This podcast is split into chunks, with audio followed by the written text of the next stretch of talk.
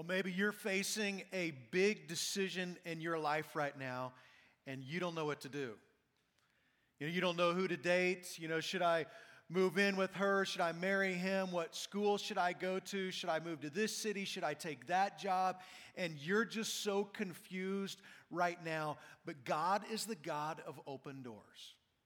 And God wants to make his will known to us. And that's what we're going to talk about today. Well, welcome to the crossing. So glad that you are with us today.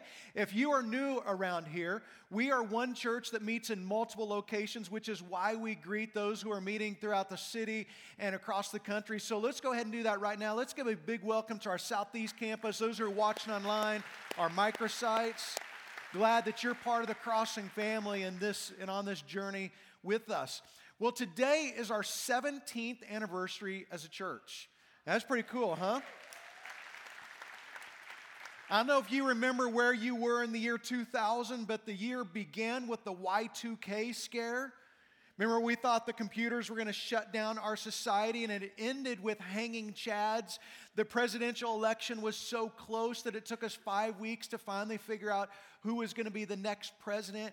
And in the middle of that, those two things, on September 24th, 2000, there was a few hundred people who came into a junior high school cafeteria, came for the first service of this brand new church, and the crossing began.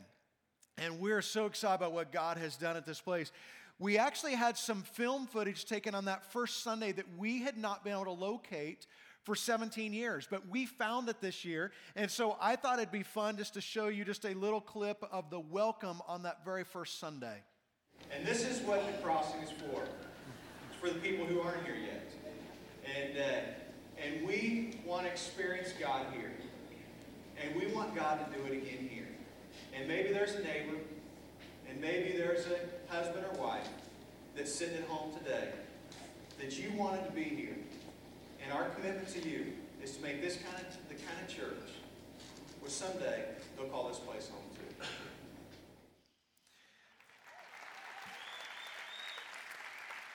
Well, obviously, being a senior pastor, you age in dog years because I looked really young back then. Here's what I love is, is you have found a place that you call home. And that was our prayer from the very beginning that thousands of people would call this place home. But I think the number that represents the greatest impact is this number right here. It's 3,803. That's the number of people who've been baptized at the crossing since day one. And I can only imagine the lives that have been changed and the families that have been changed because of that impact. I was in the office on Friday, and Claudia Woodhelm, who's on our staff, when I was going by her door, she said, Shane, I was number 182. And many of you have that kind of story. You have the story of, of when you came into this place, and maybe it's the first time you came to God, or you were coming back to God, and you remember the life change that God began to birth in you. And God has done so much in this church and changed so many lives. And so I'm just grateful that we've been a part of that. And these days, these days, we're no longer just in one location. We have the Southeast campus, we have microsites that meet across the country. And in the past 17 years, the crossing has helped start dozens of churches around the country and throughout the world. And it's because of God's faithfulness. It's just been these open doors. The crossing is the story of open doors, where God has just opened one door after another door after another door. And we've just kept walking through those doors. And God does the same thing in your life as well. And maybe you're at a door that just kind of seems stuck and you don't know which direction to go. Well, God is the God of open doors. And last week, we talked about the foundational principle of God's will. It's this foundational principle right here is that God's will is more about the person you become than the door that you choose. God's will is more about who you are than what you do. And God's ultimate will for your life is that you would become like Jesus. And our theme verse comes out of Revelation chapter 3. And this is Jesus speaking to a church that's in Asia Minor in this period of time in the first century. He says, To the angel of the church in Philadelphia, write, These are the words of him who is holy and true, who holds the key of David. What he opens, no one can shut. And what he shuts, no one can open. I know your deeds. See, I have placed before you an open door that no one can shut. I know that you have little strength, yet you have kept my word and have not denied my name. This idea of the open door right here, this is the idea of a divine opportunity. That God is giving us a divine invitation to join Him, to make your life count, to make our lives count. See, Jesus didn't say, I've set before you a hammock. You know, that's what some of us want. I just want to just, just to relax and take it easy. God says, I've set before you an open door where I want to take you on this journey of your life, that God is the God of open doors. And the Bible is full of stories, excuse me, where people were given divine opportunities from God. But it was their response, either yes or no, that would shape their lives. And what I want you to begin to do in this series is I want you to begin to see is God opening up a door in my life? Is God leading me in a direction where I need to begin to pay attention to me? Because if God has set before us an open door, then the ability to recognize an open door, the ability to recognize God's will for your life is a skill that can be learned. So today, I want to give you four questions to ask as you're trying to determine God's will. That if you will begin to ask these four questions, you will be able to recognize these open doors better, to recognize God's will, because God has a will for your life and He wants you to know it. Here's question number one Does it line up with the Bible? Question number one is we're trying to discern God's will. Does it line up with the Bible? Because an open door will never contradict God's word. Never. That is never going to happen. God is not going to say one thing to you in the Bible and then say something else to you in your life. I had a guy a while back who came into my office and he told me he felt like God was telling him to leave his wife and to go be with this other woman that he was having an affair with. I go, that's not God. I'll tell you right now, that's not God's will for your life. And then he went on to say, he goes, But God wants me to be happy. And I grabbed my Bible and I handed it to him. I go, Could you show that to me in the Bible? Because it's not in there. You are not going to find it. I don't know whether it's God's will for you to be happy or not. It might be. But I know it's God's will for you to be holy. And when you live in holiness, you will find happiness. When you begin to base your life on what God has already told us, that is what begins to bring happiness into our life. And if you're trying to discern the will of God, the first place to start is the Bible, because God's moral will for your life is already written down. There's a story in Matthew chapter 19 where some religious leaders approach Jesus and they approach him to try to trap him and test him. And it says this it says, Some Pharisees came to him to test him. They asked, Is it lawful for a man to divorce his wife for any and every reason?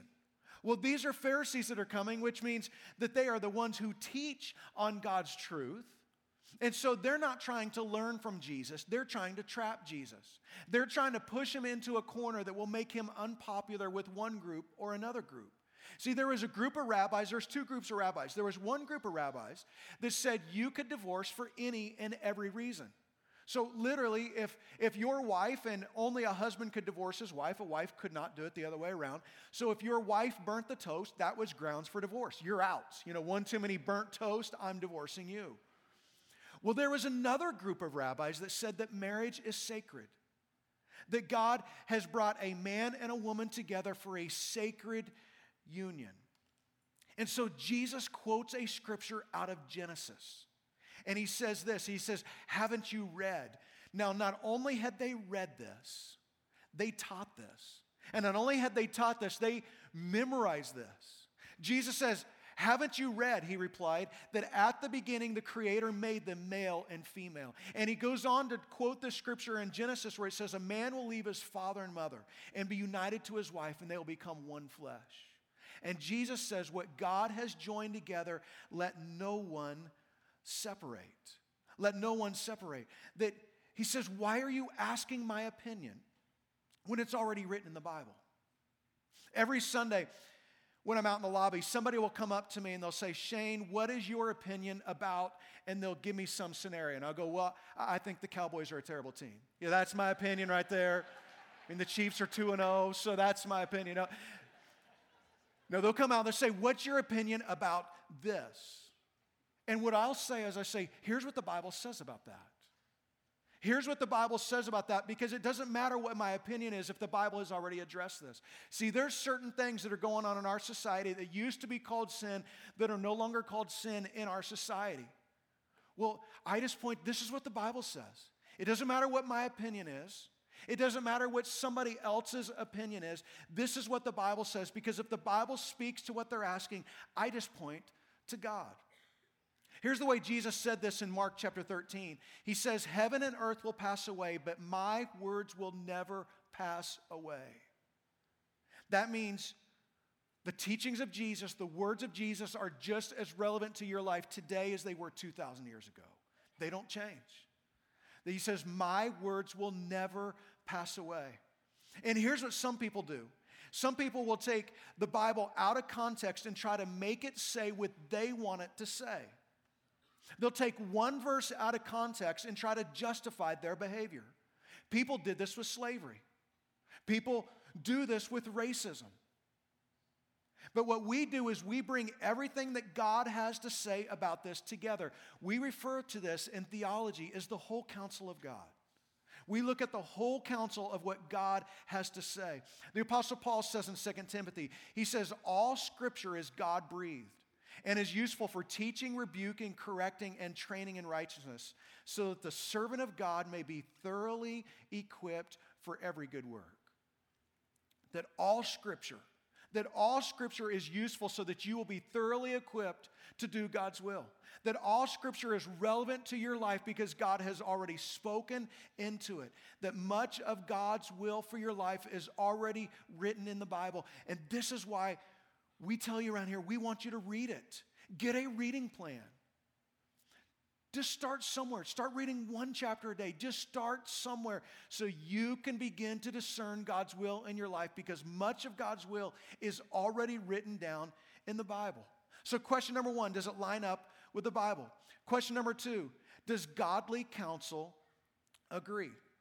Does godly counsel agree? The way John Ortberg says it in his book is he says, everyone needs a door selection committee, that you need to find wise counsel in your life. If you want to discern God's will in your life, get around people whose character you trust, who have good judgment, who love you and want what's best for you, and tell them what's going on. Say, I have this decision I have to make. What do you think? What do you think God is saying to you? Very often, God speaks through the wisdom of other people. Solomon says it like this He says, The way of fools seem right to them. Why is that? Because they're fools. One of the things that Solomon says is that, that a fool is an individualist who does it all on their own because they think they know what's right all on their own. And here's the truth about us every one of us have a little bit of fool in us. I do, and you do too where we can justify our behavior, where we can kind of just say, well, I'm just going to do it on my own. I know what's best. See, the way of a fool seems right to them, but the wise listen to advice. Let me tell you what I do in my life. Before I pull a trigger, I want agreement. I'm looking for agreement in the godly people in my life who speak into my life. We have a group of elders here at the church. And our elders are the spiritual leaders who help guide and direct the church. And we meet together twice a month. And one of the things that we do together is we try to discern certain things about the direction of this church, about where we're going and where we're heading, and what God might want next for us. And so sometimes I'll come into an elders meeting with some problem that we have to deal with, something that is going on that we need to discern. And because just the way I'm wired, I will think these things over and over and over and over again in my mind. And so I come in and I think I've got the answer. So I say, you know, here's the problem. Now I've got the answer for you. There it is. And then the elders will begin to talk and they will have a different opinion about the direction that we need to go. And I have learned over the years to listen to that because I believe that God speaks through the wisdom of his people. And I have chosen that I submit to that. Because God speaks through godly counsel.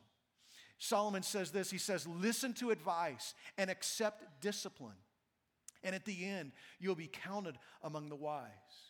Because as we listen to advice, sometimes there is hard teaching that comes through that. Sometimes there's hard sayings that people speak the truth in love to us, that we have to listen and accept that discipline that comes with it. And here's what a lot of people do a lot of people do is that they just want to hear what they want to hear and they'll keep talking to people until they get it. So many people try to seek advice until they find what they're seeking for. And so, if this is you, maybe you talk to 47 people until you finally hear it's like, that's what I was thinking all along. I mean, you had to talk to all of these people. Solomon, he calls that foolish. He says that's foolish because wisdom is the ability to seek and to surrender to advice. He says this He says, He who walks with the wise grows wise, but the companion of fools will suffer harm. Here's what's so interesting about this is wisdom and foolishness both happen in community. That wisdom and foolishness both happen in community, and we know this is true. Because the kind of person that you become is largely related to the type of people you hang out with. This is what I taught students when I was in student ministry. So I would say, Show me your friends, and I can tell you where your life is headed. You show me the people that you have in your life, and I can tell you how this is going to end up. Think back at some of the moments in your life, some of the greatest moments in your life were when you had people who are people of character who, who brought great wisdom into your life. Those were some of the greatest moments. And then think back to some of your biggest regrets. Maybe it's the weekend that you wished would have never happened, the night that you wished that you could erase. And my guess is there were some people around you that were not the wisest people that you are deeply affected by the people that you choose to walk with. And if you want to discern God's will for your life, get around people whose character you trust, who have good judgment, who love you and want what's best for you, want God's best for you. This is why we want you to be in a group. This is why we want you to be part of a small group. We want you to spend time with other people, studying the Bible with other people, because we believe that life change happens best in those environments. Question number one Does it line up with the Bible? Question number two Does godly counsel agree? And question number three Do the circumstances point to an open door? What are the opportunities that are in front of you right now?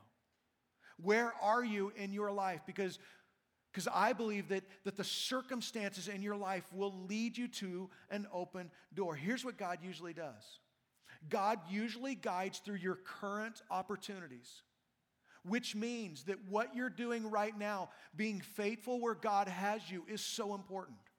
Because God guides to new opportunities through your current circumstances. And when you look back at some of the stories of the Bible, you see this that God worked through a series of circumstances. Think about King David.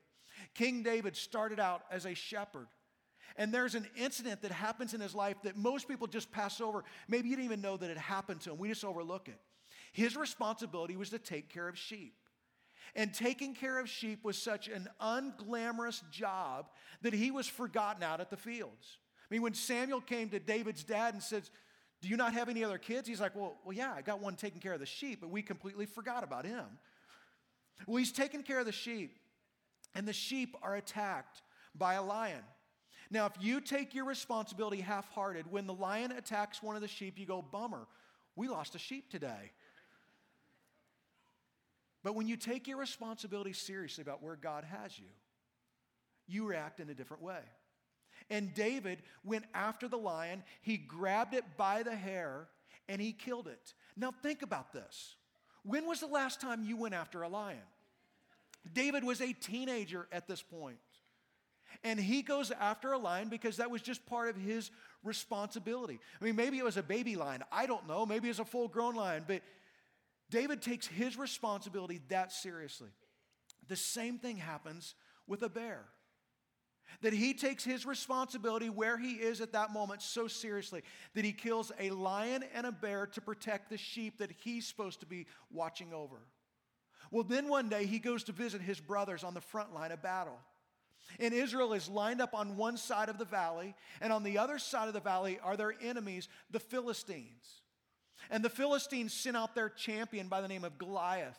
And Goliath is taunting the Israelites. He's saying, Send out your champion, send out your best man. It's a winner take all. And David's walking around going, Why is nobody taking him on? Why is nobody fighting Goliath? And finally, David said, I'll do it. I've killed a lion, I've killed a bear, I'll kill a soldier, I'll go after him. But all of that lined up because of where David had been in his life, that he just walked through that next open door. He just took his responsibility seriously about the circumstances that were in his life that led to this. Henry Blackaby, in his great book, Experiencing God, if you want to read more about this, get that book. It is a fantastic book. He says, you need to find out where God is already at work and join Him there. You see in your life, where's God already working, and then you join Him. For me, when I was in high school, I was a leader in our student ministry. I helped teach at church. I taught our children's church. I became a leader um, among my peers in high school. And so I told you this story a few weeks ago that when I graduated from high school early and I went to college early, there was a church that called me to be their student ministry pastor. And I went to be their student ministry pastor when I was younger than some of the kids who were in my student ministry.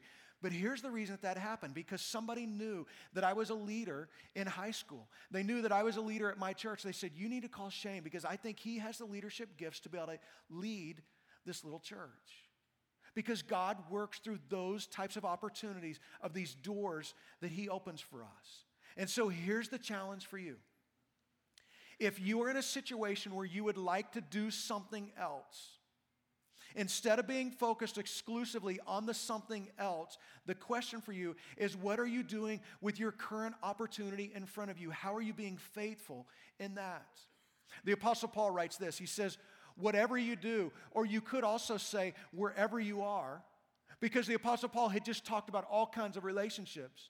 He talked about husband and wife relationships, he talked about parenting, and he talked about slavery. Talked about to the slaves and the masters because that was the reality of the first century. These are people who wanted to be out of their current situation. He says, whatever you do or wherever you are, work at it with all your heart as working for the Lord, not for men. You work at it with all your heart, wherever you are, because there's people in that situation at that time, they didn't want to be where they were. They wanted to be somewhere else. And Paul says, wherever you find yourself today, you just honor God right there. You work at it with all your heart. That God is looking for faithfulness. Question number one Does it line up with the Bible?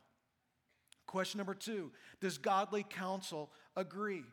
Question number three is Do the circumstances point to an open door? And then question number four is How is the Holy Spirit guiding? See, here's what makes Christianity unique from every other world religion. Is in Christianity, we don't just worship a God. That God lives in us. God lives in you and me. In the Old Testament, the Holy Spirit was given to certain people for a specific purpose. The Holy Spirit was given to Moses as he was leading the children of Israel out of Egypt. The Holy Spirit was given to King David to lead Israel. The Holy Spirit was given to Joshua for the purpose of leading them into the promised land. But after the resurrection, the Holy Spirit is given to all believers. And what happens when you become a Christian and when you're baptized, that the Holy Spirit, God's Spirit, moves into your life to guide you.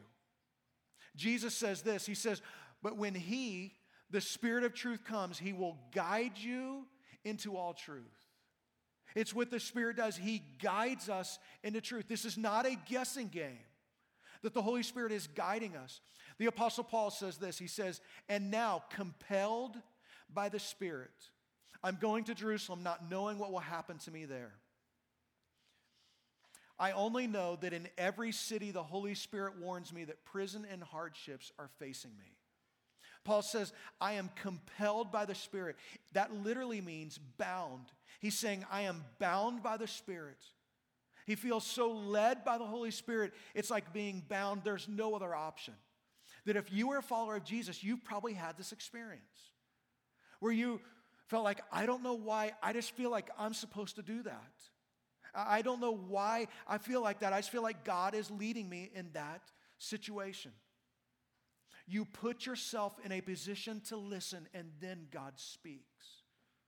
A few weeks ago, I was having a conversation with my wife, and while she was talking to me, um, I get up off the couch and I go into the kitchen to get a snack. And so she's still talking, I'm still trying to listen, but I'm all distracted trying to get my ice cream. And so I'm trying to get my ice cream out, and she's still talking. And so I come back in and I sit down and I ask her something that she had just said when I was in the kitchen. She goes, I just said that two minutes ago. And I go, I think you're going to have to tell me again. Because she was still talking, but I was not in a place to hear her. If you want to discern God's will in your life, you need to put yourself in places where you hear God's voice. See, that's why this setting right here is so powerful. That's why so many of you come out of here and you go, I just feel like God was speaking to me. It's not because the Holy Spirit is more in work in this room than He is in your life. It's just that we're more in tune to it. We're listening to Him because we have all the distractions aside and we're focused in on what God is doing. You put yourself in places where you can hear God speak, where you can hear God speaking into your life. One of my favorite verses is in Isaiah. It says, Whether you turn to the right or to the left, your ears will hear a voice behind you saying, This is the way, walk in it. That's the Holy Spirit. That's the Holy Spirit saying, Here's the open door. This is the way to walk. This is where you need to go. And I believe we discern the Holy Spirit through prayer and through peace. It's through being connected with God in prayer, getting all the distractions out, that we're learning to God, we're listening to God speaking to us. And it's through peace. Because there are certain decisions that you go to, you go, I don't know if I should go through this door or not, and you don't have peace about it. That's when you just need to stop. Maybe God's trying to speak to me. Because many times the Holy Spirit speaks through peace, that you have a peace about this next season for your life. See, these four questions can change your life. They become a filter for discerning God's will. Does it line up with the Bible? Does godly counsel agree? Do the circumstances in my life right now do they point to an open door? And how is the Holy Spirit guiding me? See, all of us want to know God's will for our life. You wouldn't be here if that weren't the case. But God's will is not a mystery, it is not some hidden truth that's just for a select few. God desires to speak into and to guide your life. I want you to look at this verse again in Revelation, our theme verse. Jesus says, I know your deeds. See, I've placed before you an open door that no one can shut. I know that you have little strength, yet you've kept my word and have not denied my name. See, the truth is, for some of you, you're just tired. You're tired in your relationship with God. And you come to a door that just seems stuck, and you're going to force your way through it. You're just worn out. And here's where some of you are right now that you're ready to move forward without God. You're ready to just shove some door open, whether God's with you or not. Some of you are on the verge of that right now, and you're worn out and you're tired. You feel like you have little strength in your life, and God wants to speak into that.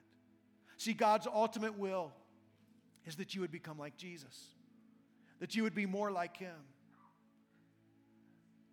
See, I would rather wait with God than to move ahead without God.